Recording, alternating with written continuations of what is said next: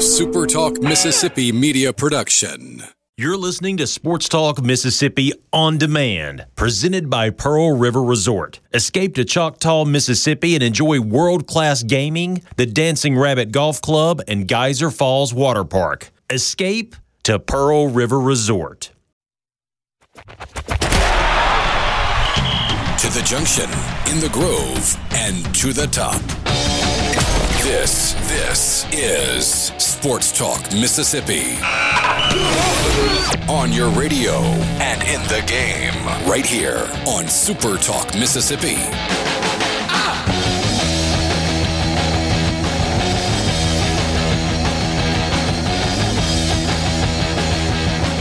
Here we go, middle of the week, Wednesday afternoon, on the eve of college football in the Magnolia State. This is Sports Talk Mississippi, streaming at supertalk.fm. Richard Cross, Brian Hadad, Hawaiian Hadad on a Wednesday, and Michael Borky. Thanks for being with us. C Spire text line, as you well know, is open to you.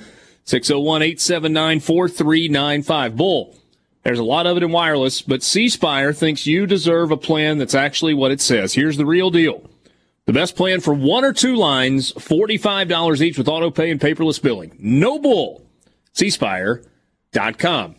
Welcome to the Wednesday afternoon edition of the large radio program. We are glad to have you along. Boys, what's up? Oh, just the annual. Well, biannual. I'll get them twice a year. Sinus infection.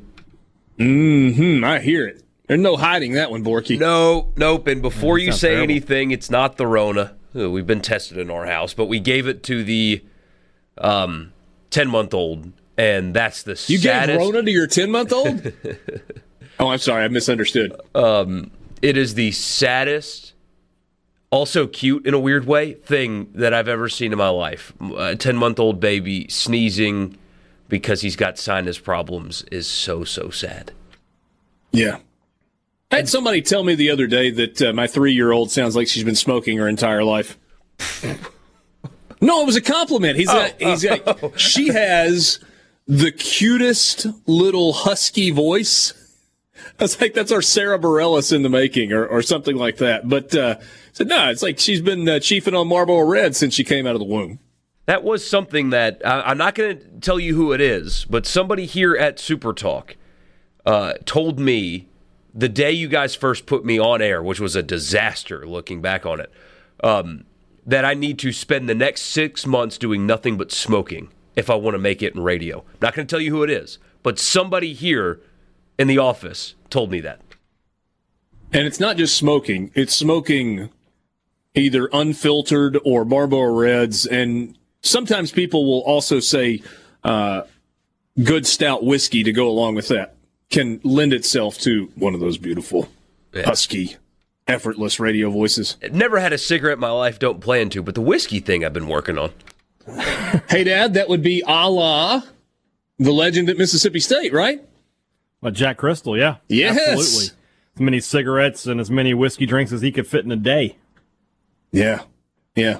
And a lot of the cigarettes uh, in the booth. I mean, I think Oh, that no- may have subsided a bit in the later years. A bit. In the later years, it certainly did, but there's no doubt back in the day, he was never a, never a stranger to burn one mid game. And and like would that? I think he, I've heard that would even happen at basketball, like years Oh ago. yeah, oh yeah. You could see the if you sat in the student section, you see the little plume of smoke coming Yeah. from the uh, from where he would sit. Yeah. Well, and and he didn't sit courtside. The the No, no, broadcast sat position. Yeah, broadcast position was like at the the concourse level Mm-hmm. at mid court, and he had a small lamp up there. So it gets a little bit darker when you were that far away from the floor. So he'd sit up there with his lamp and his scorecards and call the game, and you would occasionally see uh, the waft of cigarette smoke, Yeah, uh, em- emanating uh, from uh, just beyond the microphone. So yeah, pretty uh, pretty classic stuff. Hey, you realize we used to fly on airplanes and people smoked on planes? Oh yeah, can you imagine that now? Oh. Oh. Well, I mean, people used to smoke in restaurants. I mean, I don't. I, it's weird for me when I go to a place now that still that still does that. I Yeah. went, when I went you're to right. Memphis, I went to Memphis in January. The place we ate at had a smoking section, and we walk in and you're like, What is wow, this? You, know, you, you forget. You forget what that's like. Yeah. Well, I mean, Borky, I think probably by the time you were in college, it had changed. But It had. when the, the the smoking ordinance in Oxford was in place, no restaurants, no bars, nothing. Yeah, that that was not a thing when I was in school. When I was so I, my freshman year was fall of '99, and I mean, if you went out, whether you were participating or partaking or whatever, you would get home, and you either took a shower before bed or you woke up the next morning and your pillow smelled like cigarette smoke. Yes, and whatever indeed. clothes you were wearing the night before just had this awful smell. It was like, just, how did we live It's in my way? nostrils right now. I can still smell it. Yeah. still smell yeah. it. Yeah, just, you'd, you'd wake up and you're like, what is, oh, that's right. Like, I got to do laundry right now. Right now. No, uh, no question about that. Um, thanks for being with us this afternoon. Pretty big college football no- news in uh, just the last little while. Jamie Newman, the anticipated starting quarterback at the University of Georgia, has opted out. The release said due to COVID concerns, he is going to begin preparing for the 2021 NFL draft. Grad transfer from Wake Forest was he ever really a Georgia Bulldog if he never actually played a game? Never lost to Florida. That's true. That is true. undefeated true. as a starter there. That is uh, that is also and true. Buck Belue. That's all they've got. Yeah. Uh, so Newman is ranked number six by Todd McShay at his position, the latest positional rankings for the NFL draft. Um, Newman said, I would like to thank Coach Kirby Smart for extending the opportunity for me to be a part of the University of Georgia football program. Although t- my time here has been short, I've built some great relationships and I've had a chance to continue my development. He says, with much prayer and discussion with my family, I would like to announce that due to the uncertainties of this year amid a global pandemic, I will officially opt out of this football season to prepare for the upcoming NFL draft. Hmm. Somebody Did this, this have show, anything to do with JT Daniels coming in? Somebody on this show said JT Daniels is going to win that job. I think it was me. Was that me? No, it was not. It was me. But here's Okay. the thing: he has not been medically cleared to play. Now, there's a long time before the season, but They'll, they'll get him in. Not that long. but right, not that long, and he has not been cleared for physical contact yet. They just got to block really good. Well, you know the way they've recruited, um, Yeah, just be because fine. kids love REM. Uh, they love REM for sure, and so that's why they go to, to Georgia more than they want to go anywhere REM. else. And that's, that's, that's a good band. But my question is, I've already seen people say, and uh, look, if he was going to win the job, then maybe he has improved from 2018 and his one start in 2019. But are, are we forgetting, uh, recruiting hype aside, JT Daniels, as a freshman, of course, um, not impressive and was not going to win his job back at Southern Cal. Well, It's a different animal at Georgia because you've got great players around you and stuff like that. Yeah. Newman wasn't all that impressive at Wake Forest, although I've been tooting his horn for the better part of six months now. I thought he was going to be a really good player. He, the potential's there, but that's all it is with both of these guys is just potential. Because from a production standpoint, neither one has shown you that they're Heisman Trophy contending, national championship winning, first round pick quarterbacks yet. And in Daniel's case, you do have to give him a little slack in that he wasn't a traditional freshman. He was a high school senior who played his fa- didn't play his final year. He went straight to college. So it's not like you know he was a, your typical. He's only seventeen. So I mean, I'm willing to give a little bit of, of a pass there. And, and like you said, George is loaded all around him. He'll be another Jake Fromm. The the question becomes is I guess we won't find out because Newman's going to the pros unless he really lights it up there. But do we have another Justin Fields situation? Should they just call Justin Fields? So just be like, hey, He was at practice last week. Time to come home. Time to come back.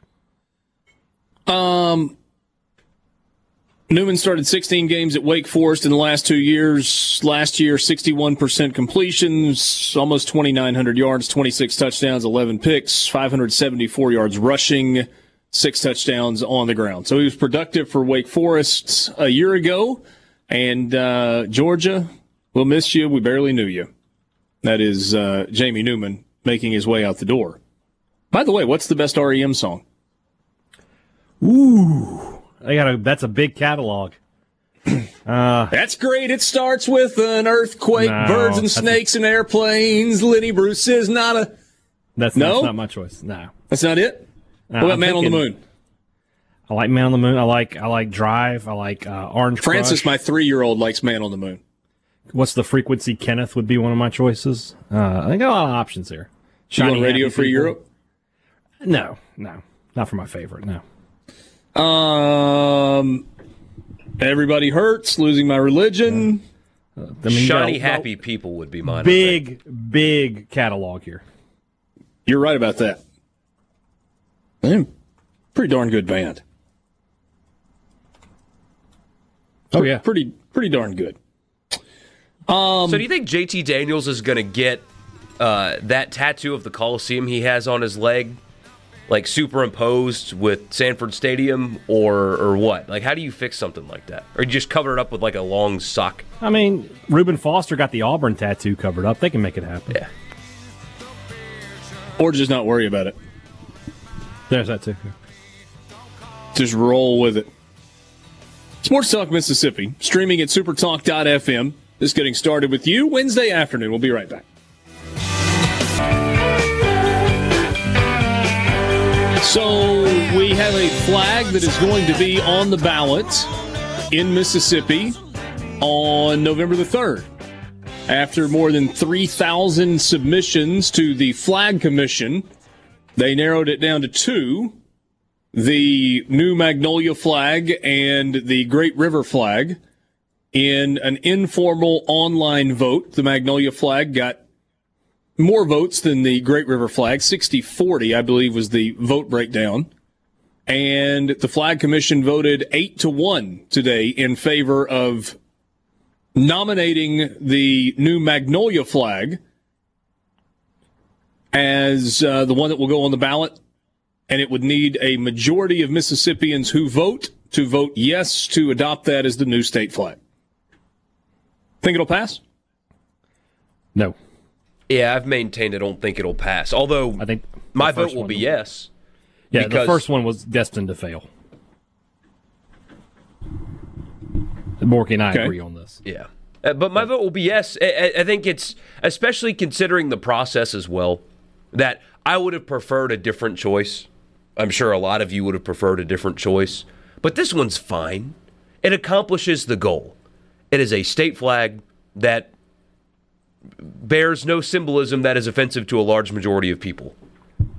And it's got a magnolia flag, which is unique to the state. It's got stars that are unique to the state. It's got it's it's fine. It functions like a state flag should, which is largely unremarkable, and that's okay. So I will vote in favor of it, but I I still maintain that the way this is going to be decided, I think you will have uh, a group of people that will be still mad about the process for the previous flag being taken down and will vote no regardless. And I do think you will have people that prefer a different design and will vote no because they'd rather their other design. But then that will lead us. I mean, we could be at this for years.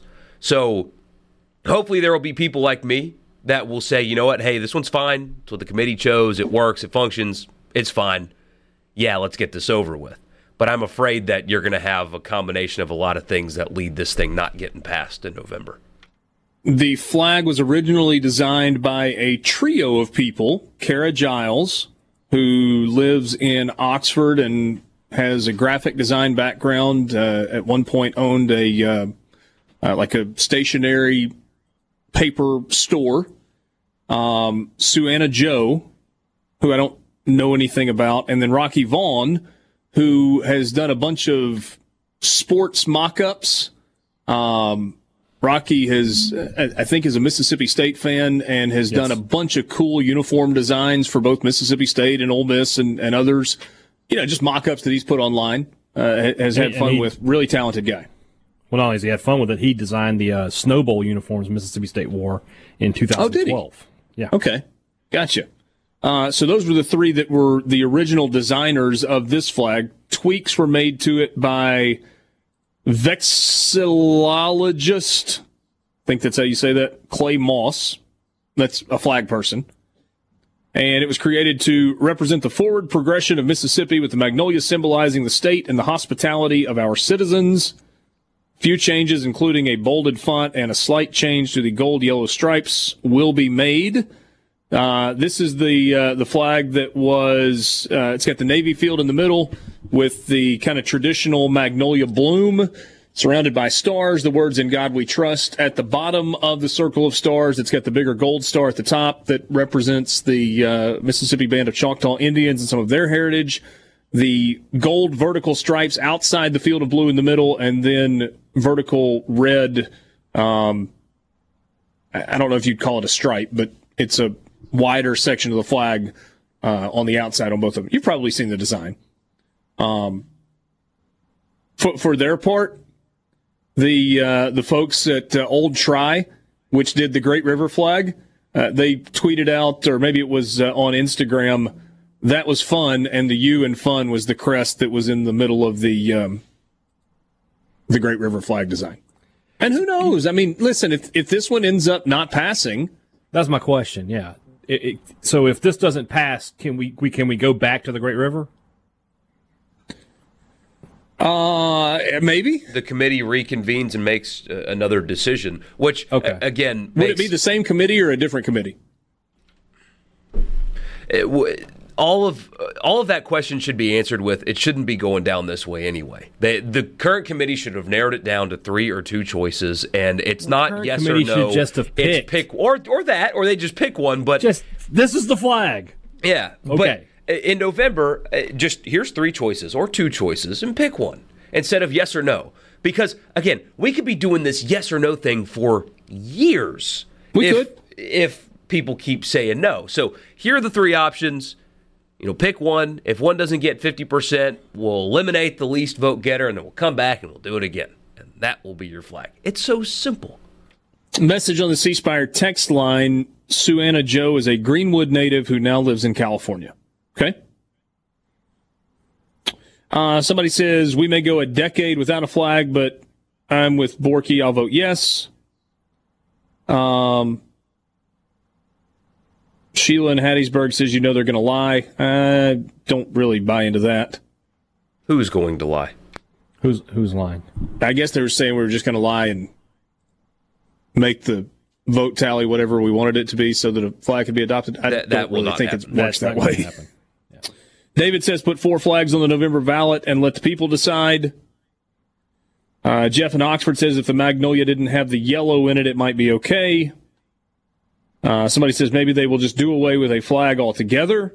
That will not happen. Oh, eventually there will be one, however long it takes, but there will be one. Uh, Thomas in Greenwood says uh, not so fast. People are already saying the Magnolia looks like a cotton bowl and is racist. No. I don't know who's saying that. I mean, maybe you're spending too much time on Facebook.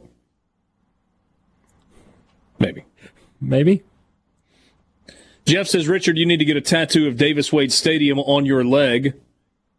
Probably pass on that. But in fairness, not getting a Vaught Hemingway Stadium tattoo on my leg either. Not going to get any tattoo on my leg. Oh, you didn't get the frat tat, man? No, no, I did not. I've got a buddy. Oh boy. Oh, I've got a stud. You know, if you feel like hearing a story, um, I went down for to New Orleans for one of my fraternity formal, formals, and we shared a hotel with a fraternity at Texas A&M who was also down there for a separate formal. And we're leaving Sunday morning, and there's a guy sitting in the hotel lobby with his hands buried in his face, just I mean buried in his face, and all of his buddies around him are just laughing at him. And someone finally says, That's a what did I do last night? So he gets up pulls his pants down because it's a, a, rear end tattoo. Okay. And it, and it was the signature of every single one of his fraternity brothers tattooed on the entirety of his two rear end sections. Cheeks, I believe, is the word you're looking his for. His two butt cheeks were tattooed entirely with the signatures of his fraternity brothers. Ah. Ah. Yes. It, yes. The, the one redeeming part of that story is the location, I think. Because nobody's really ever going to see it. I mean, your right, wife one yeah. day, you know, if you have, if you take a shower in the locker room at the local Y, uh, maybe somebody sees it. you know, if you're checking out your own rear end in the mirror one day, maybe you know you have to see it. I mean, you don't really even see it yourself. Good. Generally speaking. I almost made a really bad joke. I'm just going to stay clear of that. It's a good call. Good yeah, call. Probably good. Nothing good could come from that. Um, did you guys see any of the fallout from the uh, Yankees and Tampa Bay Rays game last night? I was not even aware there was fallout. So, Yankees closer Aroldis Chapman. Oh, yeah. Manager Aaron Boone and Tampa Bay Rays manager Kevin Cash have all been suspended for their roles in an incident Tuesday night in New York. Three game suspension for Aroldis Chapman. Boone and Cash got one game each. All received fines. Chapman threw a 101 mile an hour fastball near the head of pinch hitter Michael Brosseau while closing out his first save of the year, prompting the benches to empty after the game after New York ended a six game losing streak to Tampa Bay. They won 5 to 3. Chapman's first pitch to Brosseau, with two out in the ninth inning, whizzed past his head. Umpires met before issuing warnings to both benches amid a budding rivalry, as it's written. Chapman struck out Brosseau to end it, and Brosseau began walking toward the visiting dugout before turning back to exchange words with someone on the Yankees side. The dugouts and benches emptied, and players gathered near home plate, but mostly kept their distance before dispersing to their respective clubhouses, and umpires stepped in. Tell you more about this because where this really got interesting was in the post game comments. The Rays manager said things that I don't know if I've ever heard a Major League Baseball manager say about the opposing team and its manager before. We'll get to that next. Sports Talk Mississippi. So, as I mentioned a second ago, Aaron Boone, the manager for the Yankees, Kevin Cash, the manager of the Tampa Bay Rays, and Aroldis Chapman all suspended for tonight's game in the Bronx. Aaron Boone did meet with the media a little while ago. Well, let me read you what was said after the game before I read the tweet because it'll make it make a little more sense. So in his post-game Zoom call, because that's how we operate in 2020, Kevin Cash went off on the Yankees. Masahiro Tanaka, the starter for the Yankees, hit Joey Wendle or Wendell with a pitch in the first inning and Cash hit, said he believed it was intentional. And that prompted some back and forth post game. After they believe Aroldis Chapman threw at a guy. I'm always intrigued by the he threw at him and missed and then went on to strike him out. Was he really throwing at him? Or was he pitching?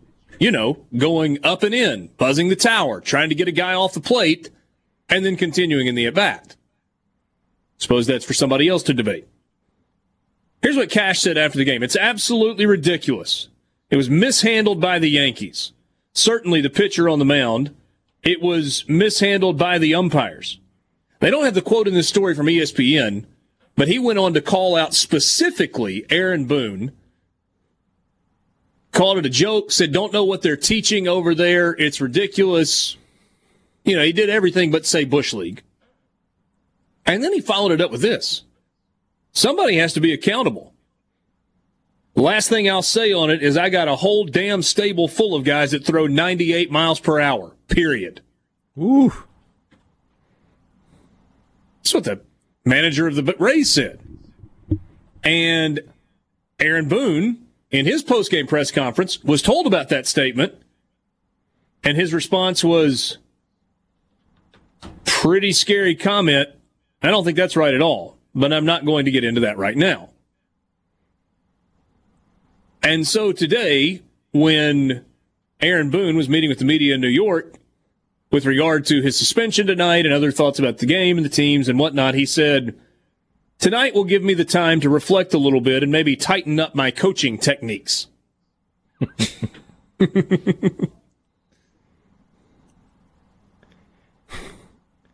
didn't throw a punch. There wasn't a fight. You had guys that were trying to de escalate the thing. Nobody got really close in each other's face, and the game was over. And you had a guy that got hit in the first inning and a guy that almost got hit in the ninth inning and then ultimately struck out to end the game. And we've got a three game suspension for Chapman, and both managers get a game suspension.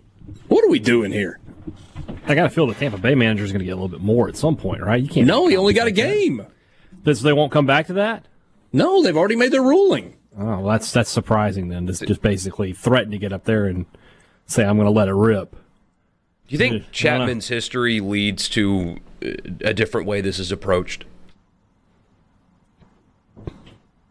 Say that again. His history. Do, do, you think the benefit of the doubt is removed for one, and two, they're a little bit lighter on a manager that goes too hard and on a guy like that because of his history? Do you think that that impacts anything? Like it happened in the NBA the other night, a player got kicked out of a game uh, for a hard foul on Luka, and if you look at just that play in isolation, shouldn't have been ejected. Marcus Morris. Yeah, he shouldn't have been ejected for that. I don't think, but because of his history, that was a quick ejection. Do you think there's anything well, in Aroldis Chapman's side I mean, in his history that makes you think that they're a little bit quicker on stuff like this because of that? Or people Borky, are quick to judge a, who's throwing at him because of his history? We're talking about two things now. But on the NBA, the explanation after the game was it was not a quick ejection. They always go to the monitor and they said there was contact, there was a windup, there was contact, there was follow through, and it looked like there was intent. And that's the There's reason he got intent with him. That's the reason he got popped and got sent to the shower. And yeah, I mean, uh, yes, the the officials said no, the reputation didn't play a role in this at all. But those officials don't operate in bubbles either. I mean, they do right now, but you understand what I'm saying. Right. They saw everybody on SportsCenter and inside the NBA and, you know, whatever else slow down the frame where Morris stepped on Luka's ankle and it looked like it was he was intentionally trying to hurt a guy who already had an injured ankle. Everybody kind of rushed to judgment on that. I, I don't know. But it with regard to Chapman, but, eh. yeah, with regard to Chapman though, would you say past incidents, are you talking about off the field stuff? Yeah, and that, that has given him a, a reputation as being a bad guy. And so when somebody does something and you have in the back of your mind is a bad guy, it removes the benefit of the doubt. Yeah. I don't think he's really got a history of doing that on the field, though. And I, I don't think the off the field stuff would necessarily enter the minds of umpires or I mean, I, I, don't know. Maybe Major League Baseball and handing down their suspension, they do take into account past grievances. Maybe, whether they admit it or not. Yeah, hey, I can tell uh, you, I, I was talking to a friend while it happened. We're, to tell you the truth, playing Call of Duty, and we had the games on the other TV. But he said, "Well, a guy like Chapman, of course, he's throwing it at his head." I mean, that's the first thing that came up was a guy like Chapman. Of course, he would do that because of his history. So it, it may be kind of common. Chapman told the media today he had no intention of hitting anyone, admitted the location of some pitches looked bad.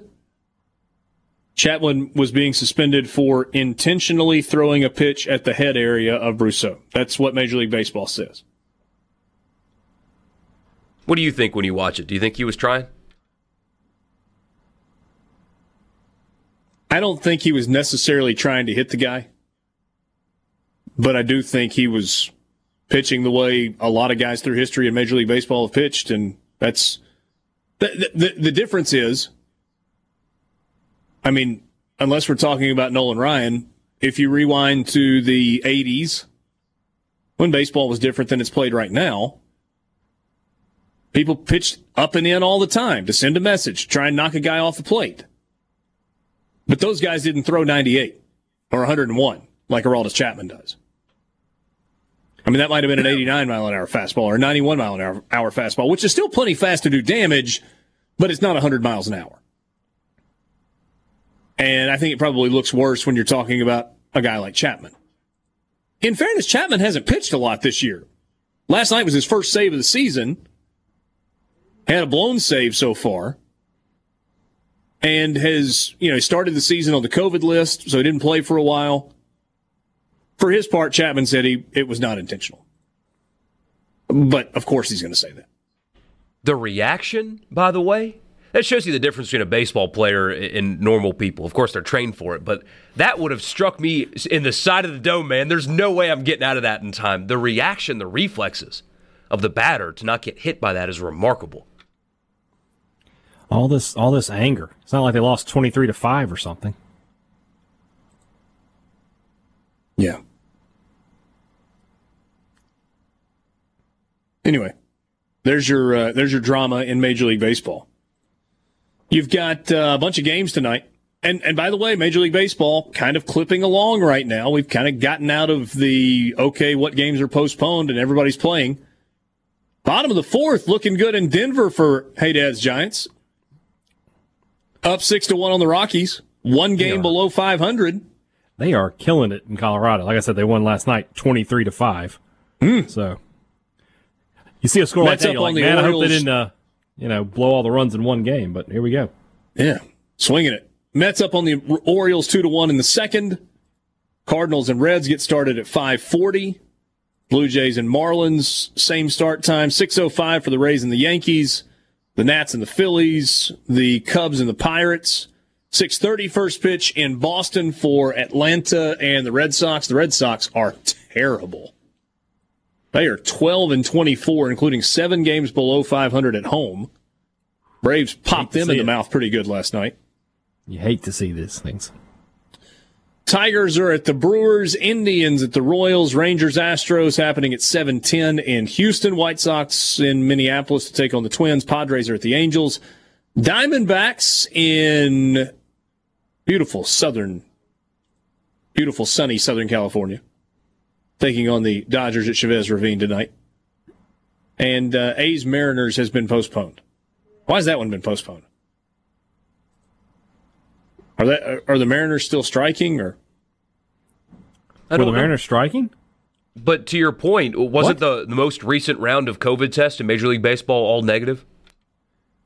I mean, we've gotten so jaded. It could just be raining. I mean, Yeah. I don't know the answer. Yeah. Makeup date has been set for September 14th for that game. So that's what's happening in uh, in Major League Baseball. Just while we're doing it, quick peek at the standings, if you care. And this thing's getting late. We're only playing 60 games. The teams that have actually played all of their games are in the 34 to 37, 38 games played mark. Rays lead the American League East by three and a half over the Yankees, two up in the loss column. Indians and the White Sox tied for the division league in the AL Central. A's still with a three game lead over the Rangers out west. National League side of things, Braves up three on the Marlins and the Phillies in the National League East. Cubs with a three game lead on the Cardinals. Cardinals finally catching up and playing some games. They've now played 27 games. In comparison, the Cubs have played, played 35. And the Dodgers have a five game lead out west in the National League over the San Diego Padres, who were wildly active at the trade deadline. Picked up Clevinger. Sports Talk Mississippi. We'll be right back. Sports Talk Mississippi streaming at supertalk.fm. There's a forever debate about chicken wings, right? I mean, the, the biggest debate is drummies or flats, right? But that is a debate. Where do you where do you fall on that? I'm a flat guy, but I love drummies. So Yeah, Borky. Either one's fine. Just happy to have them. Yeah, I, I prefer the drummies. A lot of people swear by the flats, and then there are the folks that like to talk about boneless chicken wings, those don't exist. which is technically a chicken tender, right? It's a chicken nugget. A chicken nugget. Fair enough. Big. In the city council meeting in lovely Lincoln, Nebraska, yesterday, I believe it was, there was a gentleman among all of the other important issues that are going on who thought there was a specifically important issue that needed to be addressed by government. Here's what it was. First, and then Jane, and then you. Okay? I promise I won't take up too much of your time here. My name is Andrew Christensen. Uh, I live at 1212 Twin Ridge Road. Lincoln has the opportunity to be a social leader in this country.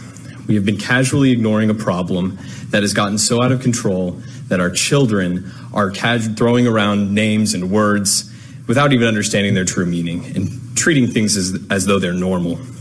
I go into nice family restaurants and I see people throwing this name around and pretending as though everything is just fine. I'm talking about boneless chicken wings. I propose that we as a city remove the. Excuse me, I'm trying to. Yeah. Excuse me. Come on. I propose that we as a city remove the name boneless wings from our menus and from our hearts. These are our reasons why. Number one, nothing about boneless chicken wings actually come from the wing of a chicken. We would be disgusted if a butcher was mislabeling their cuts of meats, but then we go around and pretending as though the breast of the chicken is its wing. Number two, boneless chicken wings are just chicken tenders, which are already boneless. I don't go to order boneless tacos. I don't go and order boneless club sandwiches. I don't ask for boneless auto repair. It's just what's expected. and then number three, we need to raise our children better. Our children are raised being afraid of having bones attached to their meat.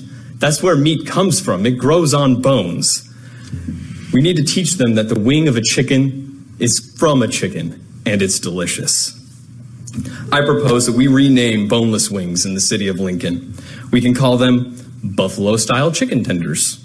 We can call them wet tenders. We can call them saucy nugs or trash. We can take these steps and show the country that where we stand and that we understand that we've been living a lie for far too long. And we know it because we feel it in our bones. Thank you, Andrew. That is Brian Hadad giving. Uh, well, That's if a true could be- American right there. Yes. That was Sir, a if standing ovation in spirit. He just couldn't make himself get out of his chair. I- Maybe I too can many saucy nugs. Hey, no, I don't. I don't eat the saucy nugs. I love how I he slipped in the trash bone there. In wings. That's what they should be called. And the commitment to the bit. I mean, when the guy started laughing, he turns around. Please, sir. please, sir. Boneless. me, I'm trying to- I'm trying to do this Boneless auto repair. Fantastic. I don't ask for boneless tacos.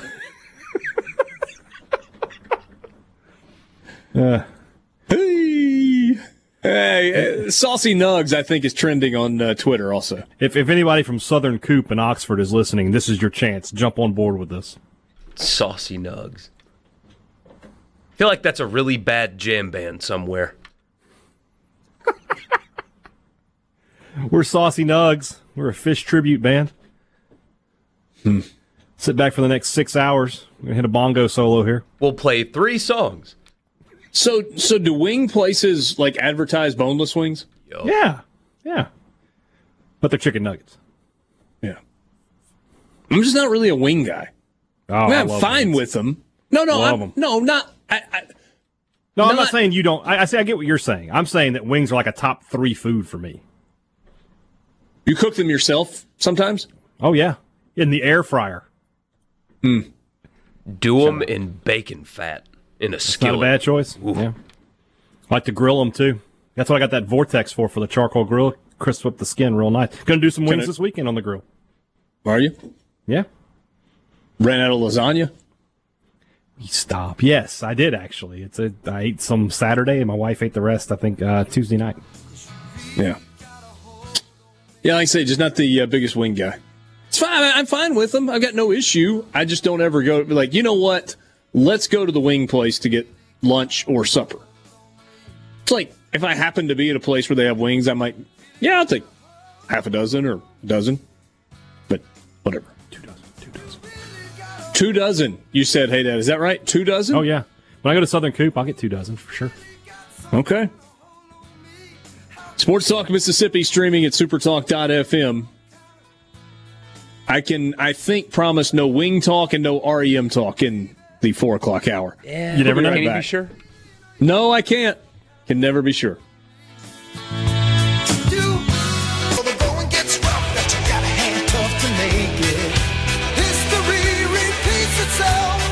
I bet Bill Bender can appreciate that music. Sports Talk Mississippi streaming at supertalk.fm into the four o'clock hour. Richard Cross, Michael Borkey, Brian Hadad. Let's go to the Farm Bureau phone line. Check out favorites.com and go with the home team, Mississippi Farm Bureau. Bill, I think you and I are about the same age. I believe we've established that. How big of a fan of Karate Kid were you? Oh, huge. I mean, you know, I'm probably a little too much about those three before it got off the rails a little bit. And then, um, yeah, this new series, I wrote about it today for us Sporting News. It's not a coincidence. It's dominating Netflix. I think Johnny Lawrence is phenomenal, and um, they they've done a good job of coming up with. We can't actually. I don't know which one. Uh, Bill, we lost you. We lost you for a second. I heard you say they've done a good Oh. job with something, and then I lost you. Yeah, uh, well, I mean, what generation are we? X? We're like X, Y, something like that. But they've come up with a show that is good for every generation. I really believe that. Oh, okay, so I've heard a lot of people talking about how Cobra Kai is great. I, I gave it, I gave it a try, and I am not by any stretch of the imagination a cinephile.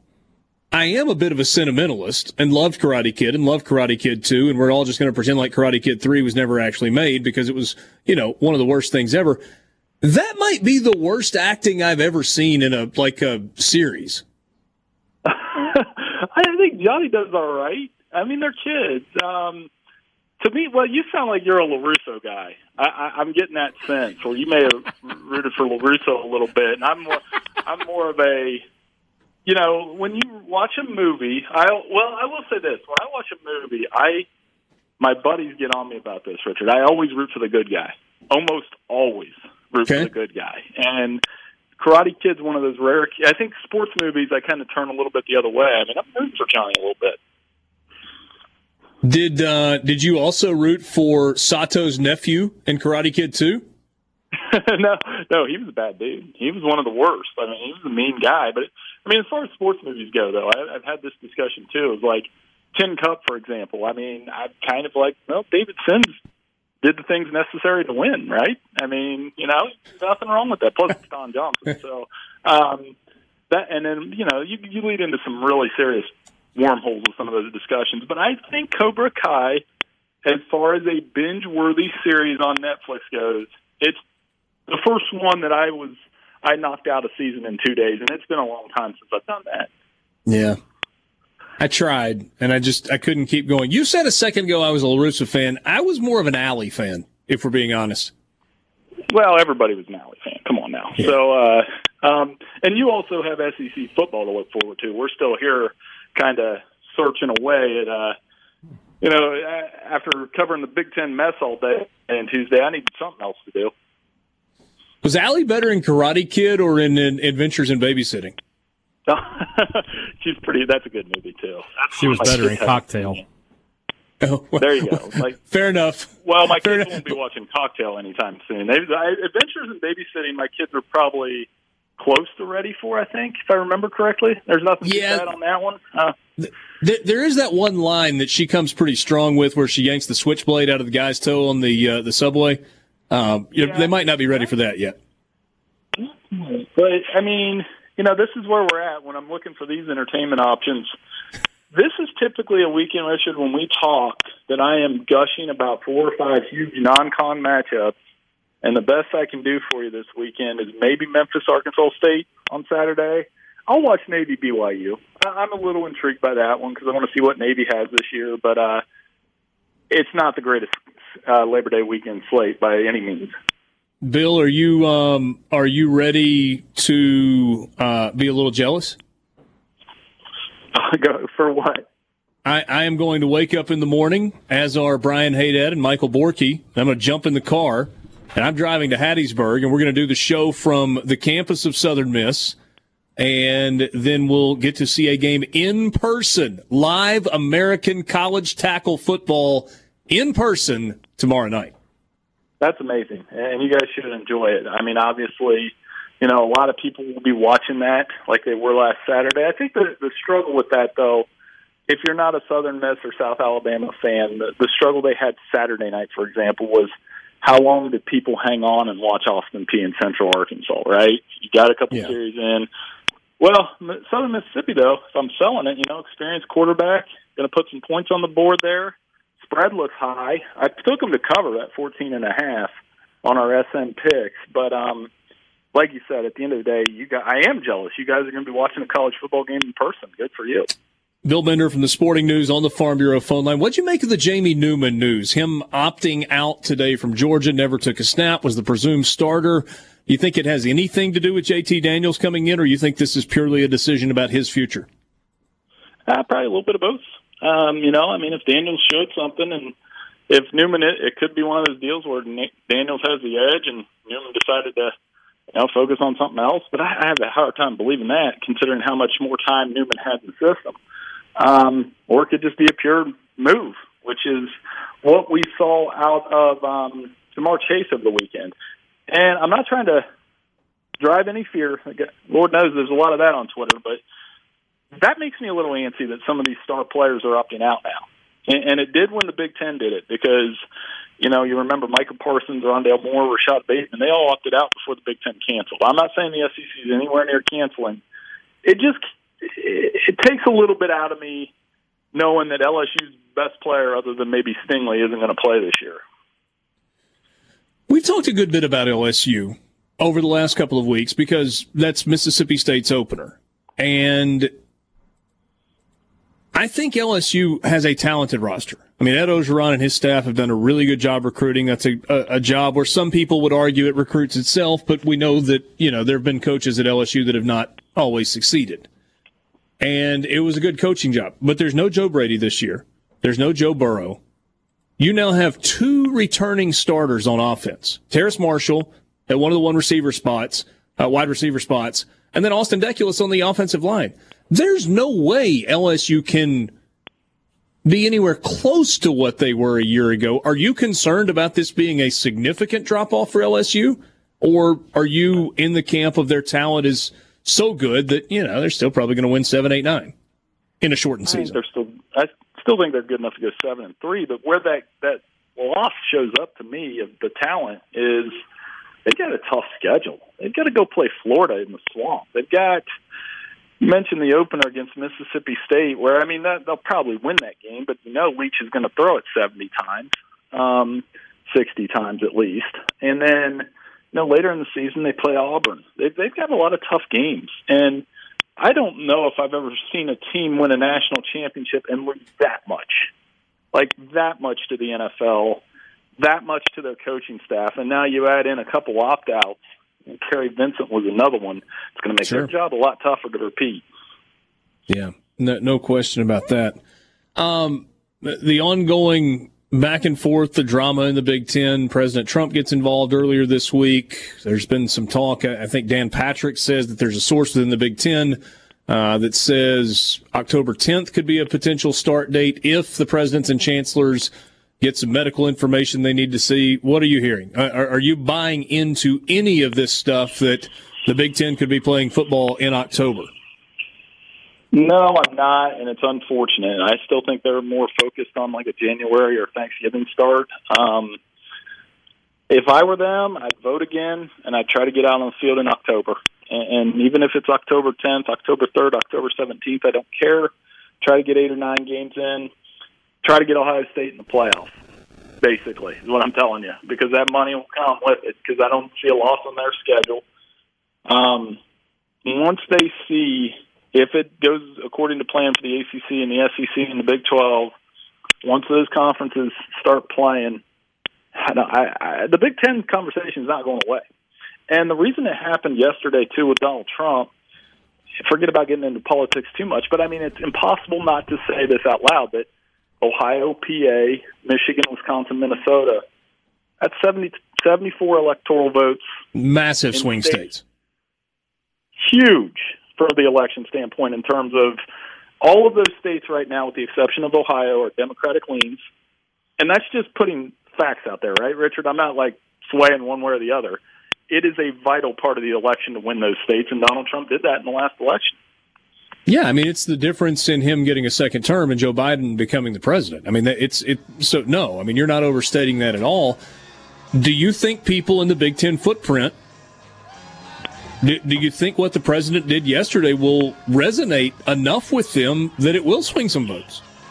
Well, it depends on what the follow through is. I mean, if he continues to, whether it's just grandstanding or is he really intent on helping? I mean, I it's hard for me I really try. I don't want to say I separate politics and sports. I try to stay in the middle with it as much as I can. Yeah. My read on it, though, is if they played Big Ten football this year and Donald Trump had a hand in it, I think he'd have a really good chance at winning. I, I can just speak to the state I live in. He'd probably have a really good chance of winning Ohio. He'd probably Wow. get Michigan. He'd probably get Wisconsin and Minnesota. Obviously, there's a lot more going on in those states than just football in terms Yeah. of social issues. So it's hard for me You're to right. speak on those. But I think he would get Ohio and Michigan. Thanks, Bill. Thank you. Thanks for having me. Back with you on Sports Talk Mississippi on this Wednesday afternoon. Good to be with you. Richard Cross, Michael Borky, and Brian Hadad. You want to be part of the show? You can do so on the C Spire text line, 601 879 4395. Be honest. You know your business deserves better, so get better with a C Spire business internet and phone bundle backed by real support. See how C Spire can power your success today at cspire.com slash business. What are you most excited about for football season? Football, the games. No dud weekends would, would be my answer. Oh yeah, yeah, yeah. Because as much as I love the sport, and I do, and it technically pays my bills, and so for that I thank it. But there are some weekends where I, and you guys know this, you have to call a game on the radio, you have to cover a game that is awful. It's poorly played. Nobody, even the fans or the players in the field, really care about it. It's one sided. It's a blowout. And a couple of weekends a year, we get a full slate of that crap especially in the SEC. And I'm forced to sit down and watch Ole Miss play Southeast Louisiana and Mississippi State watch or watch Mississippi State play Stephen F. Austin. And I feel like I do nothing but waste time because nobody there wants to be there, let alone uh, me sitting at home. That being removed from this season, and I understand the importance of those games. They need to be played. I grew up on FCS football. I know they're important. I don't want them to go away. But for one season, every single Saturday has a slate of games that I am locked in and engaged on, and that I, I would feel like I'm missing if I don't watch them. That's going to be awesome. I mean, for me, it's not as you know, not as much for Borky there because I, I'll watch college football no matter what. But just to have it back, man. you think about college football, we're, we're always excited when it comes back anyway, right? Because it's been eight months. But eight months, you know, this this time period that we've had, college football is one of my favorite things on the earth. You know, outside of my family, I don't know what else I really like more.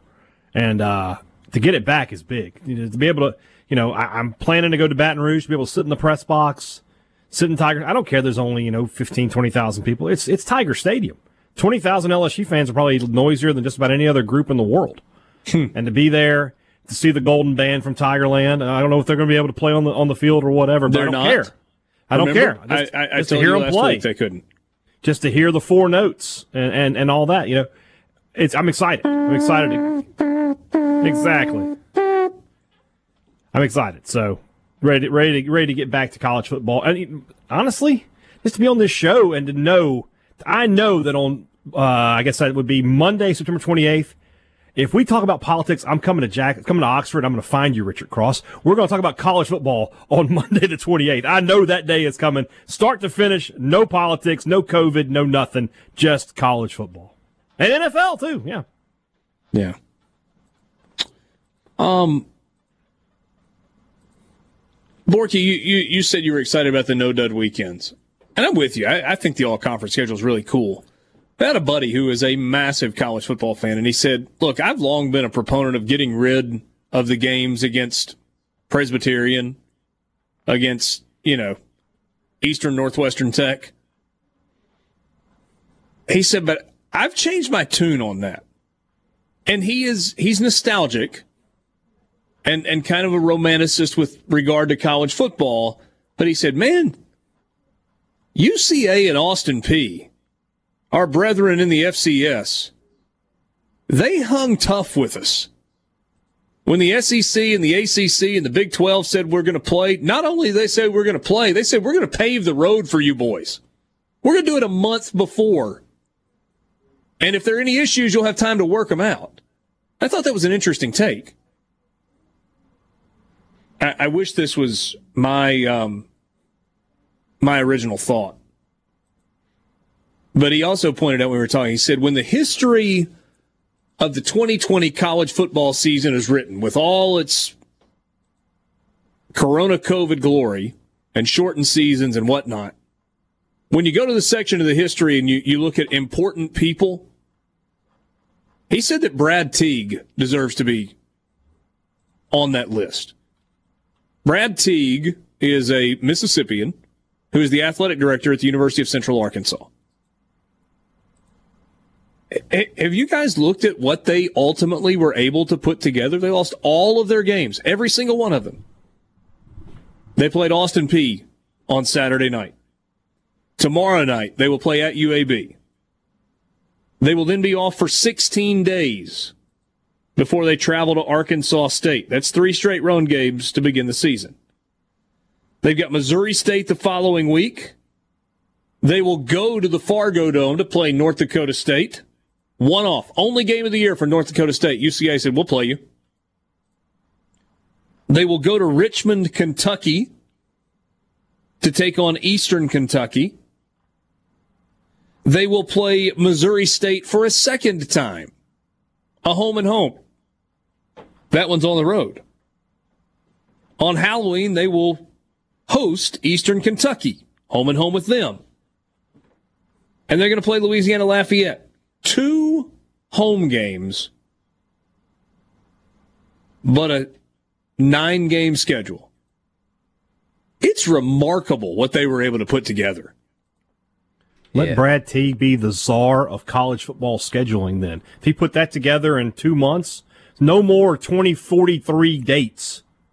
We can, Brad Teague is going to set up the schedule for everybody year to year. Nominate it. Somebody second me. Two things in this in this schedule too, by the way. Not afraid.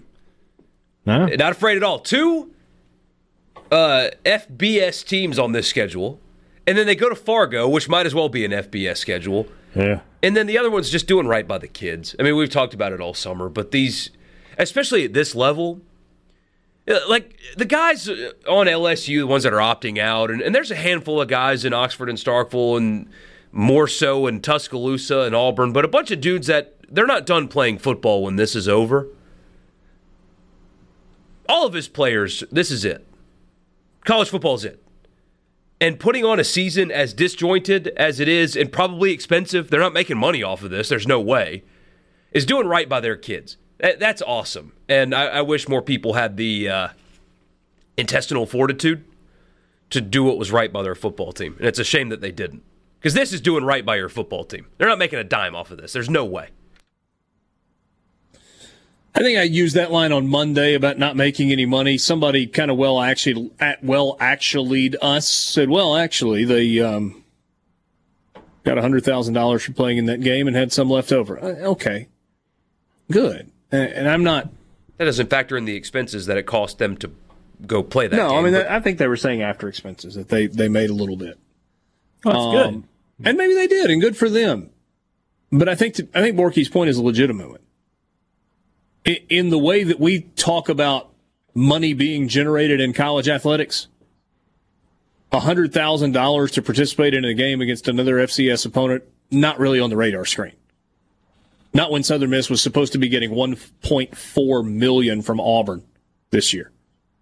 By the way, tomorrow we will be live in Hattiesburg uh, you guys were set up for the state championship games in Hattiesburg last year. What behind the Thad Cochran Center on Southern Miss's campus? Does that ring a bell? That's right. Two, two years ago, but yeah, two years ago. Sorry. Yeah.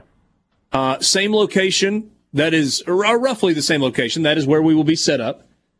So, kind of diagonally across from the football stadium, we are going to visit with Jeremy McClain tomorrow afternoon. We are scheduled to visit with Reggie Collier. Oh, that'll be fun tomorrow afternoon. Legend. And hopefully a couple of other guests will be stopping by as well. Really looking forward to being in Hattiesburg. We're gonna get down there in time for a uh, Captain Crunch milkshake. Oh, you know that's happening. Is that pregame or postgame for you? That that that'll be pregame. I'll, I'll get that. I'll get that for lunch. You're not going to fall asleep on the radio after having that at lunch, are you? Uh, no. It's only happened once on this program. I wasn't part of that, but it's not going to happen again. I have not thought about that in quite a long time. it just pops into my head every now and then. Oh, Borky. Did that really happen? I think so. Denzel Kimdichie waiting just, on hold. I'll just never forget getting a text like, "Did you listen to Head to Head today?" Like when it was called that, and I was like, "No." They're like, "You you should listen." the rest is history. The rest, indeed, Is Eddie Phantom history. still putting out hits, by the way. Really? Yeah, I think he released a new album kind of recently. Was it good? I will let you know. I'm gonna have to get back to you on that. Thanks. Is it anything like the previous ones? There, hey, in the first album, there was a song that you heard and you thought, you know, this isn't bad.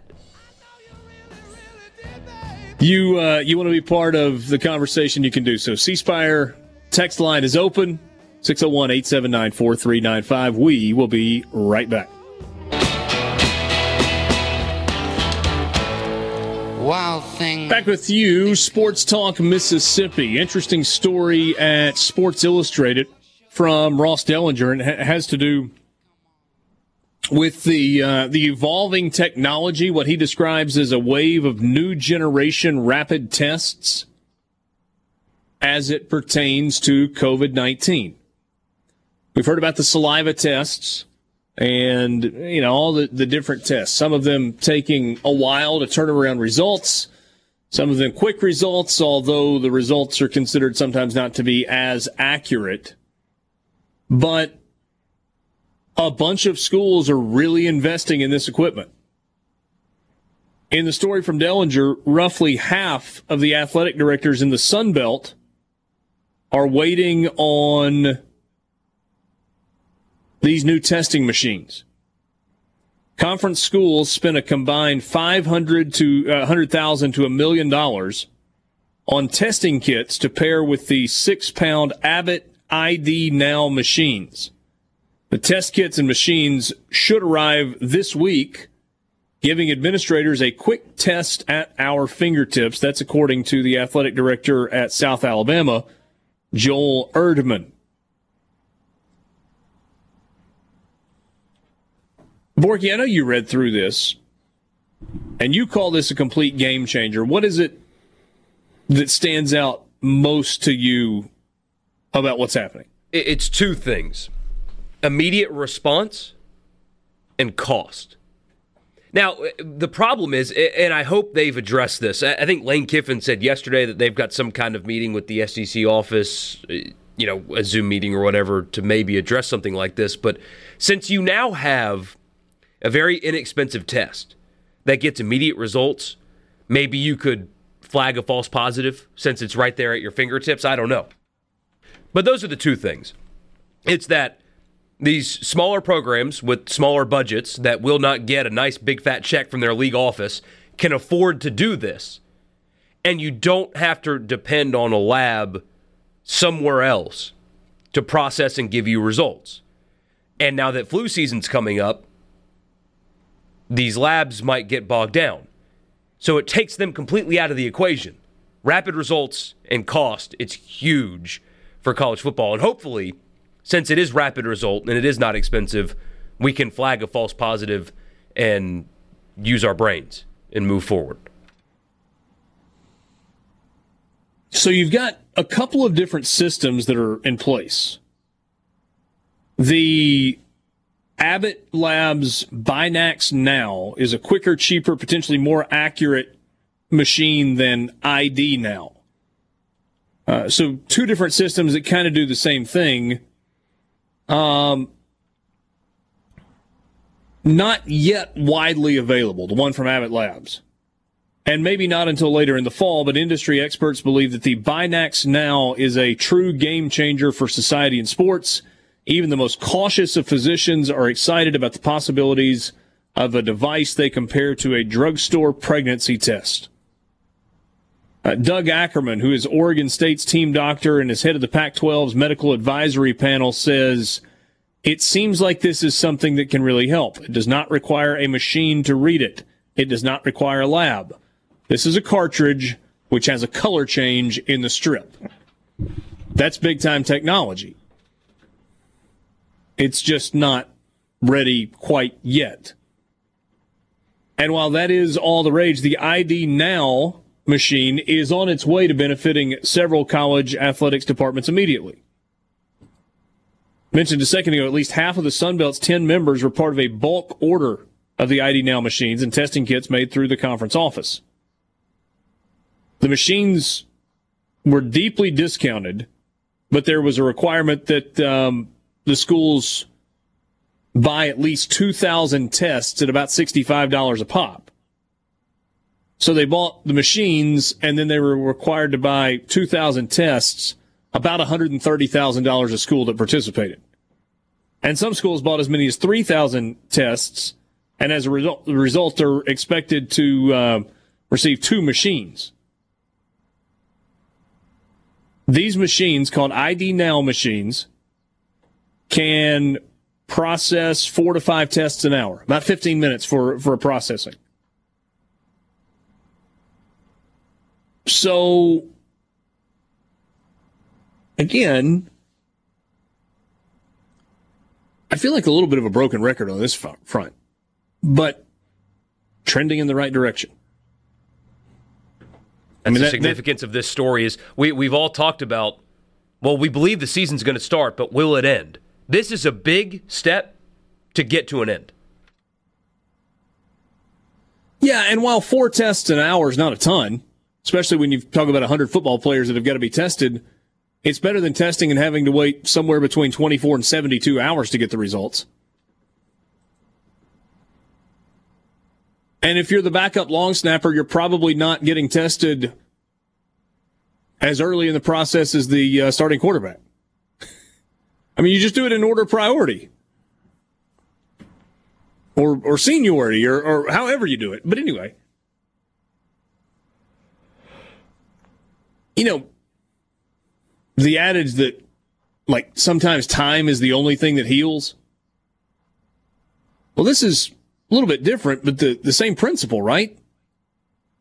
I mean, we're a long way removed now from March 11th, Cl- closing in on six months.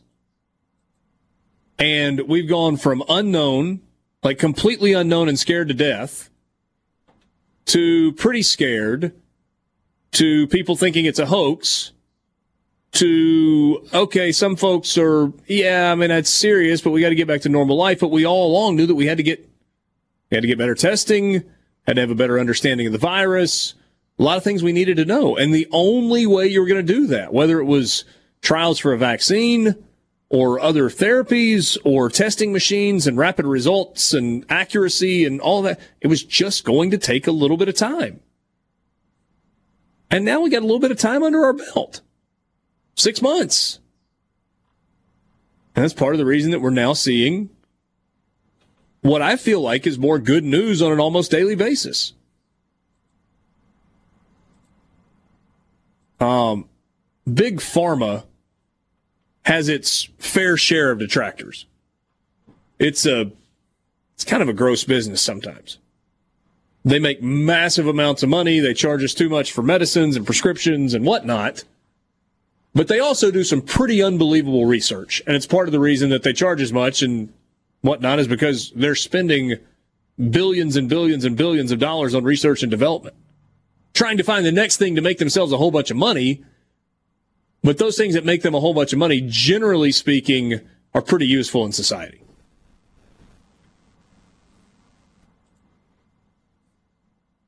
Just kind of feels like more good news. Um, a lot of suggestions on if we make it to Hattiesburg, where to go and eat tomorrow. Here's one that says, Boys, eat lunch at Murky Waters on Hardy across from the zoo. Hadad, best wings for sure and really good barbecue. This is from Jimmy in Hattiesburg. He says, Welcome to town. Love the show. Thank you, Jimmy. Looking forward to be there. Tim in Columbia says Ed's Burger Joint. Yep. That is happening. Somebody says, I'm going to see y'all and I'm going to bring memes. okay. That's the gift that keeps on giving. Love a good meme.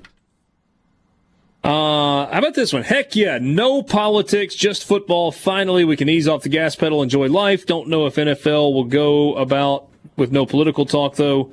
Can't wait to hear those cowbells. Something we can all come together with. I don't know if we could all come together with the cowbells or not, Richard. Yeah. But you're going to get it a little bit in the NFL, but if I just had to guess, I don't think it's going to be near as in your face as what you see with the NBA for whatever that's worth. Oh, I agree with that for sure. Another lunch suggestion. Uh, Jake and Laurel says definitely go to Cotton Blues. Okay.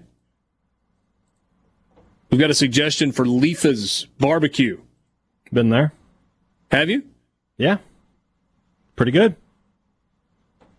Nice. Where is it? It's a little bit off the beaten path uh, in Hattiesburg. I'm not sure I could get back there. I've only been there once. I'd have to I'd have to use the GPS for that one. Generally speaking, off the beaten path for that's a, good, a barbecue a joint is not a bad thing. It's a good sign. So when like you got to go down this dirt road, okay, you you got me. Half Shell Oyster House is a recommendation. Derek in Greenwood says Leatha's is the best barbecue in the state. Ooh. Okay. That's a bold statement. Preston in Fulton says, I hope before COVID is gone, it kills the cowbells. Hotty toddy. Eh. Somebody said those rapid tests are only 50 to 60% accurate. I don't think your numbers are accurate. I'm, they, not, I'm not being. I've just had medical professionals tell me otherwise. Was it the number 98.5%? Yeah. 60% of the time, it works. Every time. Sports Talk Mississippi will be back.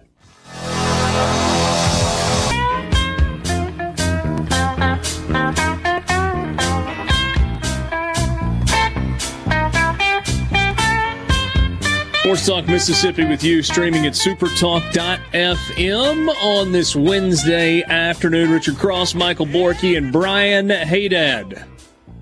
Your daily Alvin Kamara update. I don't know if these are going to be daily or not. Yeah, this should be the last one for a while, hopefully. Uh, Kamara returned to practice today. Wait, is there a is there a deal done? No, no, but I mean, oh, I was okay. You don't think he's going to opt out again, or you know, sit out again? No, I, don't think so. Yeah, return to practice after what a source uh, described to Mike Triplett at ESPN as an unexcused uh, four day absence that was believed to be contract related. Sean Payton said, We're actively negotiating a contract with him and his agent, and we'll keep you posted if there's any progress. Declined to specify if Kamara was absent from all team activities or if he will be fined for the absence. Apparently, he was getting some treatment on his back as well. Payton yeah. went on to say, We're focused on him being part of our plan week one. Look, it was good having him back out there. I thought he had a good practice today. He's an important part of what we do. Talked about this yesterday. Kamara headed into the final year of his rookie contract. He reported for the start of training camp, participated for the first several weeks, and said he wasn't focused on the contract, but then has missed the last four days.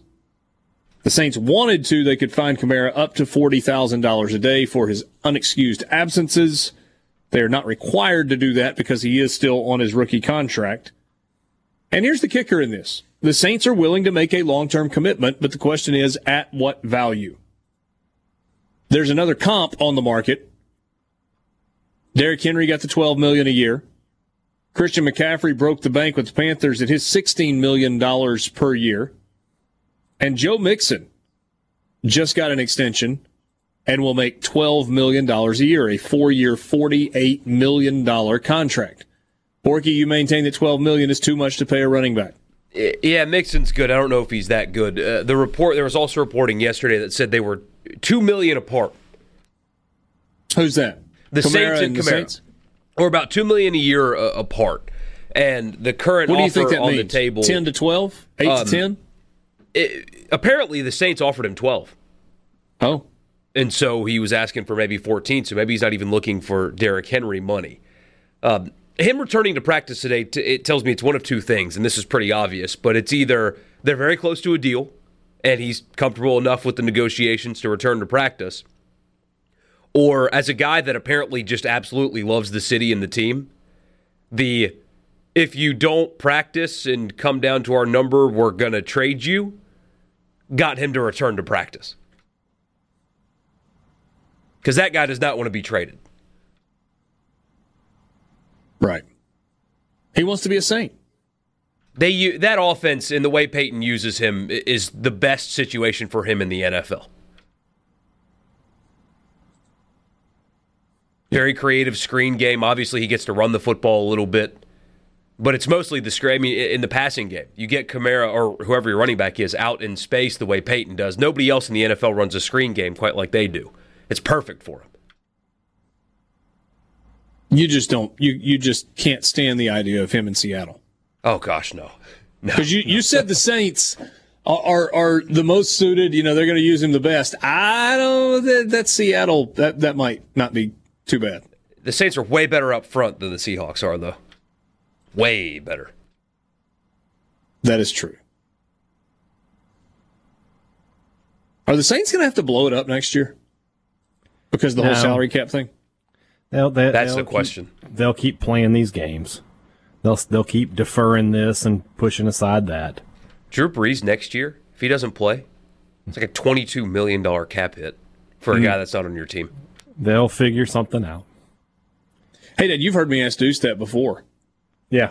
Do, do you? It, does there come a time where you have to pay the piper, or can you just trade away draft picks and restructure deals in perpetuity, and never actually have to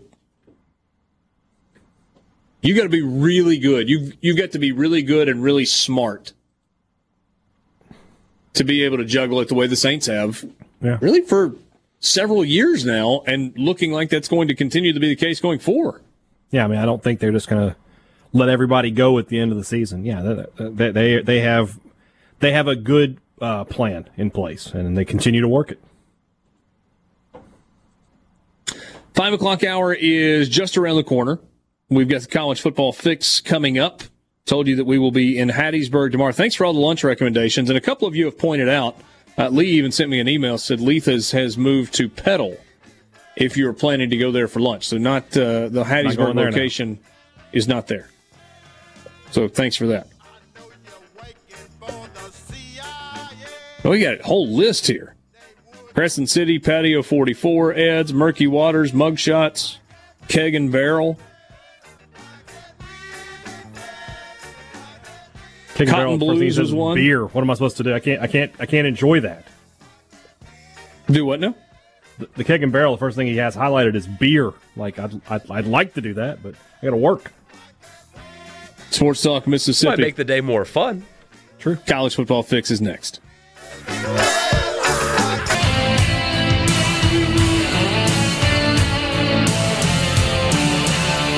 Start of the 5 o'clock hour with you on Sports Talk Mississippi, streaming at supertalk.fm. Richard Cross, Michael Borky, and Brian Hadad, thanks for being with us on this Wednesday. Told you a couple of times we'll be in Hattiesburg tomorrow. Southern Miss and South Alabama to kick off the football season. That is the, um, well, UAB may kick their game off against UCA earlier. I, I would have to they do. start time. An they hour do. earlier. So it was going to be the first FBS game of the season, but it'll be the first night of FBS football. No reason to pick nits. It's all good.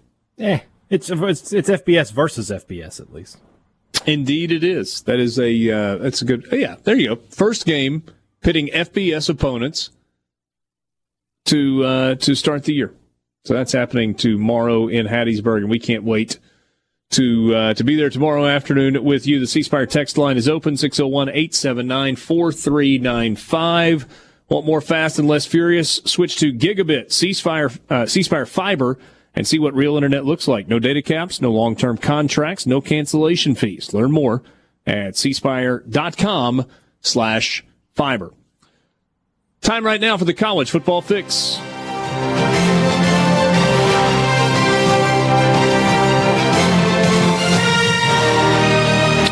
College Football Fix is driven by Ford and your local Mississippi Ford dealer. Log on to buyfordnow.com. Find out why the best-selling trucks are built Ford Tough F-150. I saw an email from Ford pop up a little while ago. It said the all-new 2021 F-150. Not a full redesign, but a little bit of a redesign. You have piqued my interest, Ford. Can't wait to learn more. Check those out very soon at your local Mississippi Ford dealers. Borky, we have a preseason All America team made up of players that are actually going to play this year. Yeah, they finally adjusted the preseason content. I mean, pushing a poll out there with teams that aren't going to play is the dumbest thing I've ever heard. At least now we're getting it right. That don't make no sense. No, it doesn't. All right, here you go. Just like before, Trevor Lawrence. This is from the Athletic, by the way. Preseason first team All American quarterback Trevor Lawrence, Clemson. Two running backs. Travis Etienne from Clemson. Chuba Hubbard from Oklahoma State. A couple of wide receivers. Oklahoma State's Tylan Wallace. DeVonta Smith from Alabama. Tight end comes from Iowa State. You probably never heard of him. And the uh, offensive lineman, two from the SEC, one from the ACC, one from the Big 12. Alex Leatherwood from Alabama, Trey Smith from Tennessee. Zion Johnson from Boston College, Creed Humphrey from Oklahoma, and then uh, one from Texas for a good boot, Samuel Cosmi. Defensive side, Marvin Wilson, one of the defensive linemen out of Florida State. You've heard his name a good bit during the offseason. Two linebackers from the SEC, Dylan Moses from Alabama and Nick Bolton from Missouri. Derek Stingley from LSU is one of the cornerbacks. When you get over to the second team offense, we're talking about preseason All Americans from the Athletic. North Carolina's Sam Howell is the quarterback. Bunch of uh, SEC guys, too. Both running backs, Najee Harris from Alabama, Kylin Hill from Mississippi State. Preseason second team All American from the Athletic. Uh, maybe a name that, actually, a couple of names that you probably recognize. Tutu Atwell Jr., uh, I'm sorry, Tutu Atwell from Louisville. Really good player. He's fun. And then Damonte Coxie from Memphis. Really good player as well. All right, other SEC guys on the second team offense. Kyle Pitts, the tight end from Florida. Deonte Brown, the offensive lineman from Alabama. Drake Jackson, offensive lineman, Kentucky. Darian Kinnard, offensive lineman, Kentucky. How about two Kentucky players making a preseason All American squad? They're going to be pretty good. Up front, no less. Yeah. SEC guys defensively. Jordan Davis from Georgia on the defensive line. Jabril Cox at LSU as a linebacker. Uh, Kaiir Elam as a corner from Florida. Richard LeCounte, the safety from Georgia. Patrick Sertan. Sertan or Surtain? Sertan. Patrick Sertan from Alabama, the corner. If it's Sertan, why do you think they put the I in there in the last name? I don't know. There's no, you know, Y in my name, but it's Hey Dad. Is that how everybody pronounces it when they meet you for the first time? No. What's the most common mispronunciation of your name? Haddad. Haddad? Hadid? Uh-huh. No, Haddad. Haddad. Yeah. Do you even correct people anymore? Uh, I usually go with close enough. Somebody And they're like, Mr. oh- Haddad. I'm like, close enough. Anybody, anything stand out on those first and second team All American squads? Yeah, the handful of Alabama players are still unfortunately there. I've still got some pretty good ones. Yeah, man, it feels like they've been there forever too. Alabama did not have the exodus off that team a year ago that No. some people thought was going to happen. You thought Smith, Mo, you thought Smith, Moses, and Harris would be gone for sure, and And Leatherwood. here. and Leatherwood. Yeah, that's a good point. Yeah. Uh, agree or disagree? Alabama cruises. It's the important word. Cruises to an SEC West championship. Meaning there is not a team close to them when the season's over. Cruises to the finish. yeah, they'll they'll be they'll probably be two games ahead of, of uh, in the West. they- They'll be three games So ahead. How many? Three. I think they'll be undefeated, and LSU will lose three. A and M will probably So you- lose three. Auburn. So you think in terms of the Western Division only, Bama's going to be five and zero, and the next best will be two and three? Yeah. Wasn't it just overall record because they're all conference games? Uh, It's got to be right. y- yes, yes, but it's still split into divisions. But I, I'm talking about Right, in right. terms of, and I didn't do the math right on that either. There, there's six of them in your Right. oppo- in your Right. division. They- So yeah, they're, they're going to beat everybody in the West, and then the next best team will be Three and three. yeah. Well, yeah. Yes. You got me. Got me second guessing myself. No, yes. you, well, you're the one that messed me up because you said two and three, and I was like, hold on, they're No, no, you said two and three, division. and I just agreed with it because it doesn't matter what the number is. They're going undefeated, and I think the next team is going to have at least three losses. You're saying two and three when that if they're seven and three, they're all conference games. I understand that, but you were making the distinction, or somebody did, of the SEC West. Well, I'm saying they have to win the division first. They'll Right. win that by about three games. As far as Georgia or Florida, I don't know what to do with Georgia now because of, of the quarterback thing. So, do they lose to Florida or not? Uh, you know, Florida Florida could go undefeated if, if Georgia doesn't figure things out.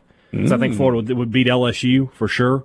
Um, but I, I, I Saban versus Mullen, yeah, I know who my money's on in that one. Who? What? Saban.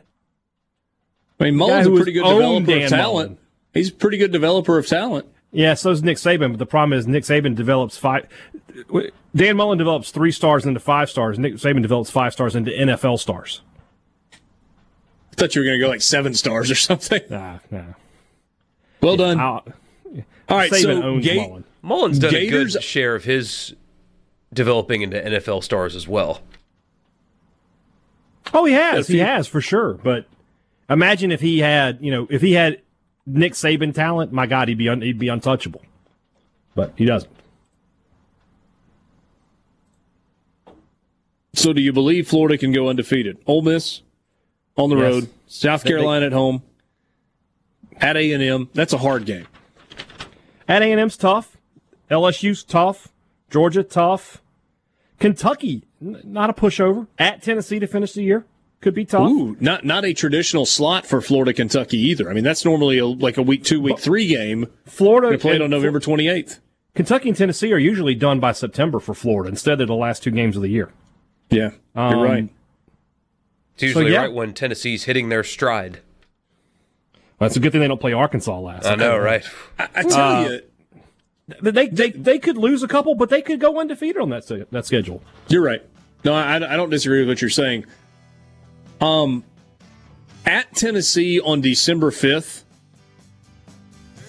that could be tricky. Yeah, I think Florida's better and more talented than Tennessee. Tennessee got better as the year went along, and it's just as likely to be 12 degrees in Knoxville on December 5th as it is to be 45. how cold would it be in Missouri that day? Oh, I, real it's, it's look out. Like, I mean, you can't even go that cold on a thermometer. Frozen tundra. Your thermometer tundra, doesn't go that low. paint chipping off the helmets. The frozen tundra of Faurot Field. we'll be back. That's your college football fix.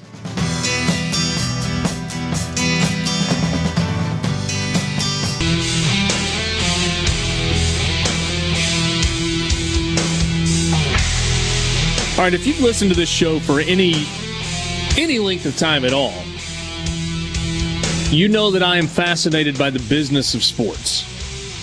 I, it's just a thing. I, I dig numbers. I love stadium sizes. I love contracts. I love endorsement deals. I'm just fascinated with that. Not like Darren Rovell sends stupid tweets fascinated, but like genuinely intrigued by the way it all works.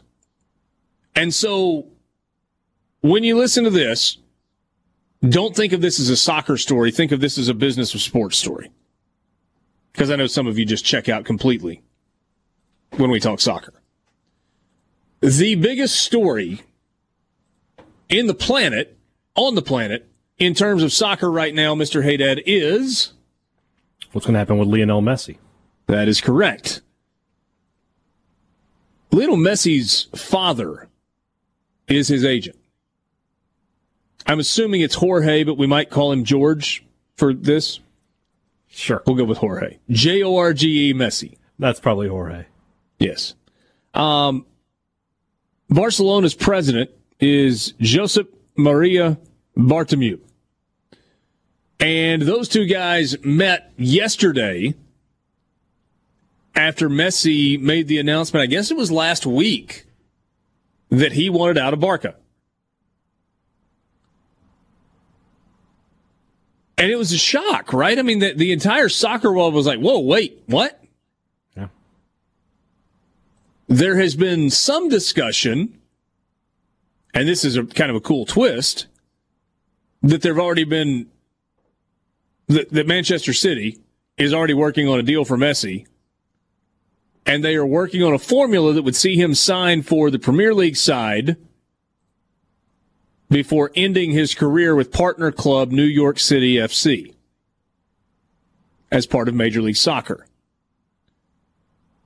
But Barcelona, Barca if you prefer, doesn't want to let Messi go, and they think they have the legal standing to do so, although, man, it feels shady.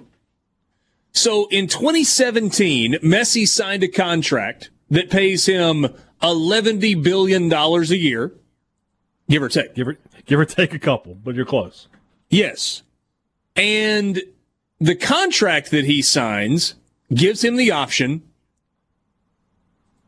at the end of every season to walk away and owe nothing. And so when this year's season ended, Messi said, I'm walking away and I owe you nothing. Nobody else owes you anything.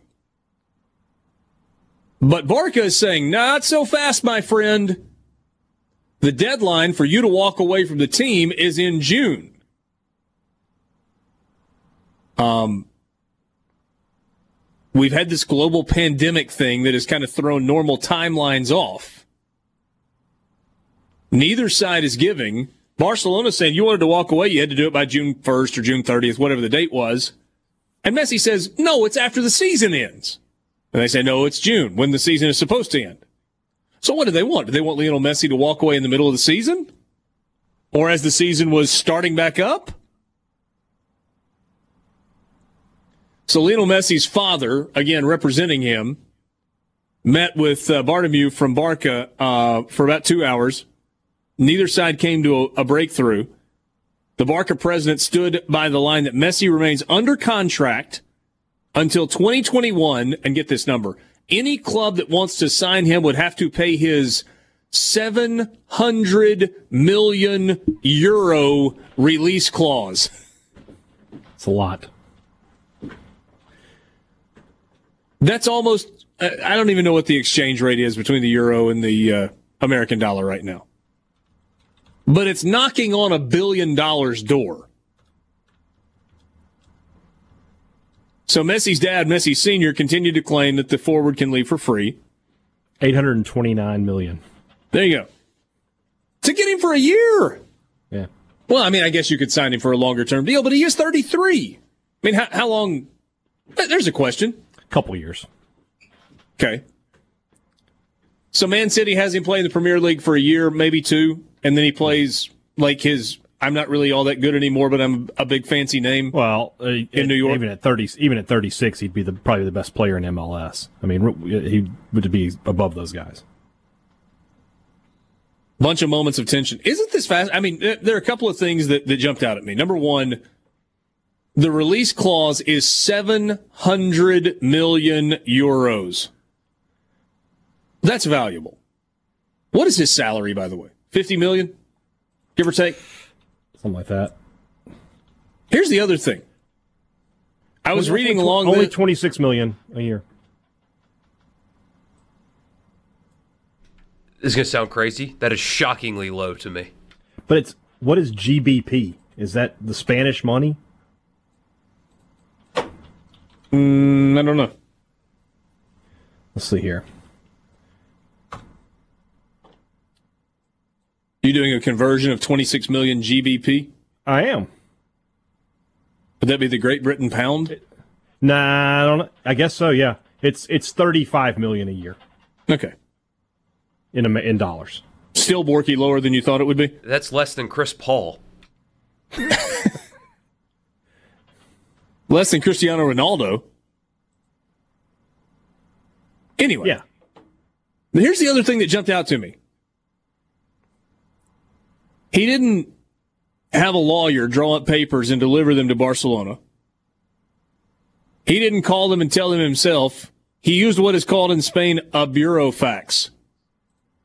It's a fancy fax machine, but it is legally binding in Spain. It's a function of the Spanish Postal Service, and you use the burofax when you need one, a record of the contents of what you sent, and two, proof of delivery. It's kind of like signature required or certified mail, but through a fax machine. I'd never heard of a burofax before.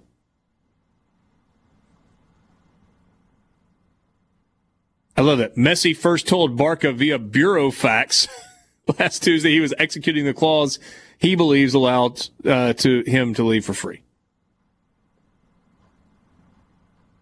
Wonder how this plays out. Is the date the date, or is the end of the season the date? I don't know. Thing, that- all this, those European soccer courts, man, they are just weird.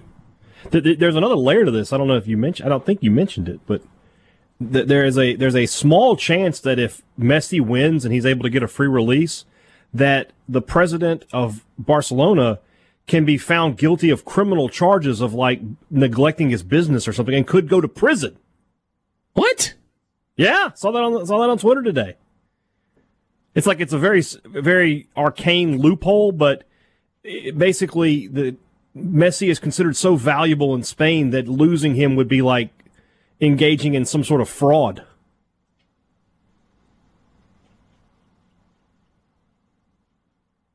Got a message on the C Spire text line. It said, uh, Latino here, just use phonetic pronunciations. Don't embarrass us both. Thanks for that. Ah, I like to at least to, to attempt to pronounce things the right way.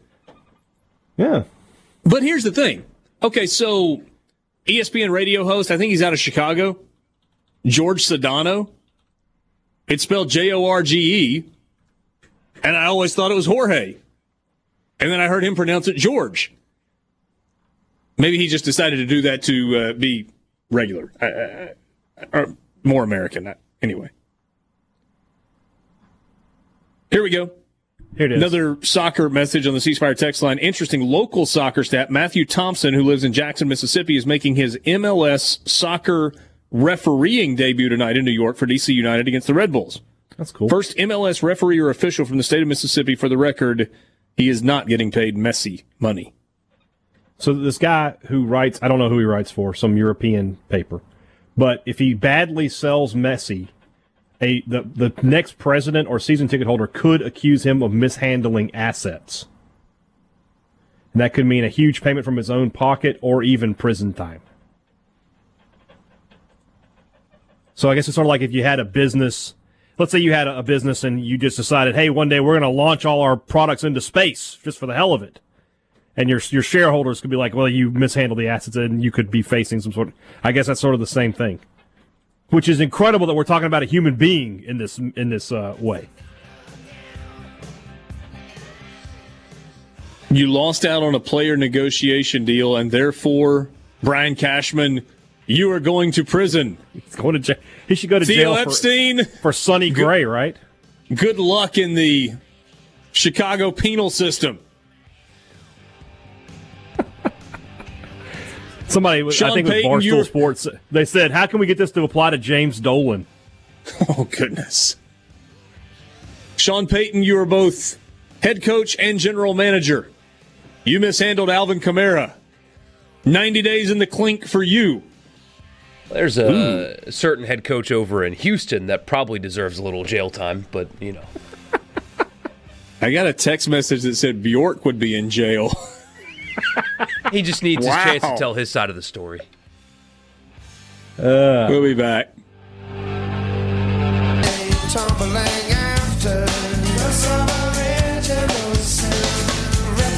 Sports Talk Mississippi with you Wednesday afternoon.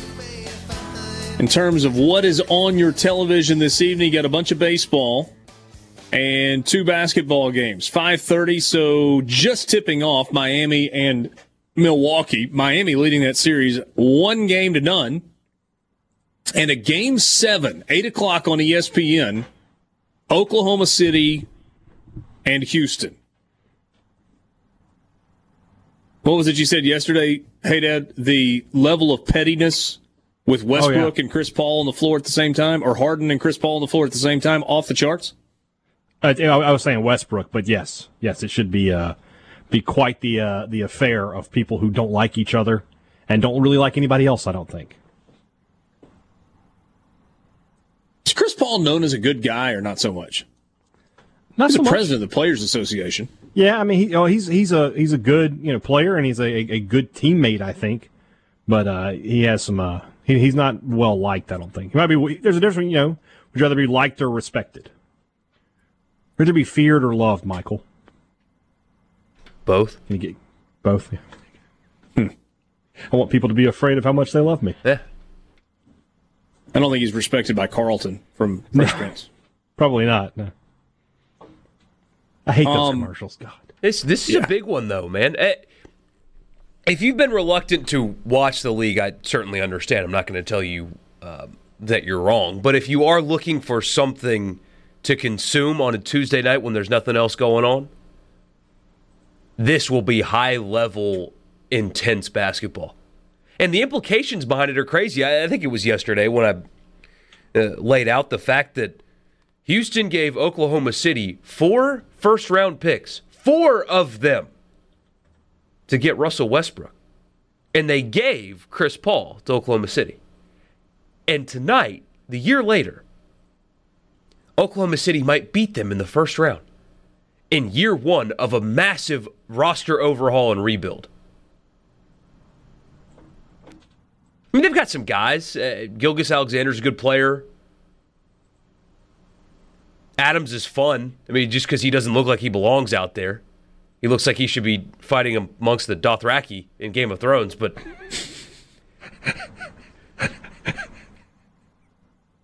It should be entertaining basketball. Last night was crazy too. The end was nuts. Mike Conley missed a three at the buzzer. Hmm. A low scoring game. And that's a series that's been full of high scoring games. They've been both averaging like what, what is it 120 or 130 a game in the playoffs and the final was 80 to 80 80, I don't 80 78. It, it was like yeah. 1978 basketball. And I mean, the defense was good. It was it was a high level, like intensity wise game. A lot of guys missed a lot of shots, though. Yeah, I heard somebody describe it as almost like an NCAA tournament game. It's a good way to put it. It wasn't always great basketball, but the finishing was abs- uh, the finish was absolutely spectacular. High level, it, guys played hard. Like you could kind of feel it through your TV that they were giving it everything. And they just missed shots because that's what happens in college basketball. A lot of people miss shots. Yeah. Hadad, any news coming out of Mississippi State in terms of how practice is going, what Mike Leach likes and is seeing? Yeah. How the receivers um, are looking? If that's I, the I biggest heard, question mark, etc. I have heard the receivers are looking good, but I, I tend to buy into the, the idea that that might be more on MSU secondary more than anything else because I don't know how good those guys are. Um, when we talked to Leach this past Saturday, you know, he, he feels like you know they, they've gotten the installation down. They're they're they're moving on into you know repetition and, and trying to master things. And I guess they'll start with game planning in the next you know week or so. Um, you know, he, he hasn't named a starting quarterback yet. We all know who that's going to be, though. uh, he likes what he's seeing at receiver. Uh, he feels like the team's effort is good. He feels like, you know, they're not having to, to coach effort, which I, I, think is always important. If, if you ever hear a coach talking about, you know, we're going to have to really motivate those guys to, to practice, uh, you just go ahead and chalk that team up to lose. Um, by and large, you know, from what I've heard, the offense seems to be okay. You know, and I, I, that's not really that surprising with a senior quarterback who's done what Costello has and with Kylin Hill back there you know they'll find some guys to catch the passes. Defensively, it's still you know it's still a work in progress, and I feel maybe I'm being a little kind there, but you know they they've got some some young talented guys, but they they got a lot of young inexperienced guys too. The guys that are gonna have to step up, especially back there in that secondary where you know Ja'Marr Chase not playing is a big deal in this in this one game and just looking at it one game season uh, because gosh, State's just they're just weak in the secondary. You know, Emerson and Marcus Murphy are really the only two guys with a whole lot of experience back there. Uh, you know, C.J. Morgan I don't think is, is fully healthy yet. And so they're just having to find some pieces back there. You know, I expect the true freshman corners, Emmanuel Forbes and Cameron uh, Richardson, to play a lot uh, in, in the early going. They're they're, they're going to have to because you just don't have you just don't have the guys back there right now. I know this is something that we've talked about since the day Mike Leach was hired. Maybe even since the day it was rumored that he was going to be hired. And that's the role of Kylin Hill. And th- that may be what I am most interested in seeing this fall at Mississippi State. You have a guy that is a bona fide running back. No, like no questions asked. I mean, eh, we saw it today. Preseason second team All American, according to the Athletic, along with Najee Harris, mm-hmm. and they were behind what Travis Etienne and Chuba Hubbard. So we're, we're talking elite company, mm-hmm. and yet it's not an offense that features a power running game. No, but he'll still he'll still touch the ball fifteen times plus a game. There'll just be a lot of catches. I mean, I, last year Max Borghi in this offense for Washington State caught 86 passes. I, I you know, I like yes, Max I Borghi. He's your long lost guy. He doesn't. He looks a little bit like you, Borghi. Borky. Uh, but that said, you know, I think Kylin Hill is a more talented running back. So, you know, I think Hill will get 10 to 12, maybe 15 carries a game, and then he'll get, you know, four to five, six to seven catches sometimes. Just depends on how it all works out. But, uh, and it's sort of cliched, you know, using the, the short pass as a run. But if you watch the Mike Leach offense, there's a lot of that out there. Just quick throws to the running back right out, right off the snap that are just as good as a sweep in a lot of times. So uh, he'll he'll still get plenty of touches. I'm not worried about him not being enough part of the offense. It is funny though, and people keep asking, "What about the, the other running backs?" No offense, but who cares? The, the second string running back last year at, at Washington State touched the ball, I think, 25 times. So I mean, there is no running back rotation. There's going to be Kylin Hill, and then whoever the second guy is, probably Jo'quavious Marks, will be very, very limited in his touches. We were looking at offensive snaps uh, for Washington State last year. We settled on they averaged about 75 a game over the last two or three years. I, I think that was roughly the number 74, 75, somewhere in there. If Mississippi State averages that number, or, or, or even, uh, let's say four, let's just say they average 70 snaps per game offensively. How many of those snaps would you anticipate Kylin Hill being on the, the field for on average? 60. You think it's that big? Yeah, I mean he'll be lined the, the up prim- primarily in the backfield, or you think they yeah. move him around all over? Oh no, he'll be he'll be proper. They'll move him around some, but he'll be primarily just sitting next to Costello there in the backfield. I mean, so so you maybe, don't think it'll look like it did at times with Clyde Edwards-Helaire a year ago for LSU, where you look nah, up and he's nah. like four yards from the sideline? They, they might have some situations like that, but for the most part, I think he'll just be back there in the backfield. But not. Yeah. But uh, what's funny is throughout the years, his, his, his pass blocking, which isn't great. He's not a great pass blocker. He, he, he does not that he doesn't put effort into it. He's just not really good at it. But who cares now? He'll be in the pattern every time. Yeah. So I, he's going to be on the field a lot. I just I just don't see a lot a, a lot of touches for Jo'quavious Marks, Dylan Johnson, Lee Witherspoon, Kareem Walker in that group. Do you think it's in terms of pass routes almost exclusively swing routes as a safety valve? Or is it stuff where he releases into the line and tries to get behind the linebackers almost like you would with a tight end? There'll be a lot of check down, obviously, because, you know, they like to get guys out into space. And when they run verticals, you know, if they can get Kylin Hill, if you can get the safeties moving back and you get Kylin Hill the ball in space, that's a good thing. But he'll have routes too. He'll run some out patterns, some, some slants, some, uh, some angle patterns out of the backfield, stuff like that. So, yeah, it, it's it's not going to be just a one trick pony. I don't think they'll do everything they can. That's their best player offensively. They'll do everything they can to get the ball into his hands. Do you think the screen game will be a significant yes. part of that? Oh yeah, big time, big time part of that. Not just not just running backs too. There'll be a lot of wide receiver screens too. The, Keep the name the, the Tulu old, Griffin in mind for those. The old bubble screen. Yeah, When those work, they work really well. And when they don't, they look like they get blowed up. Dumbest play call I've ever seen. Yeah, you're right. You're right. Sports Talk Mississippi streaming.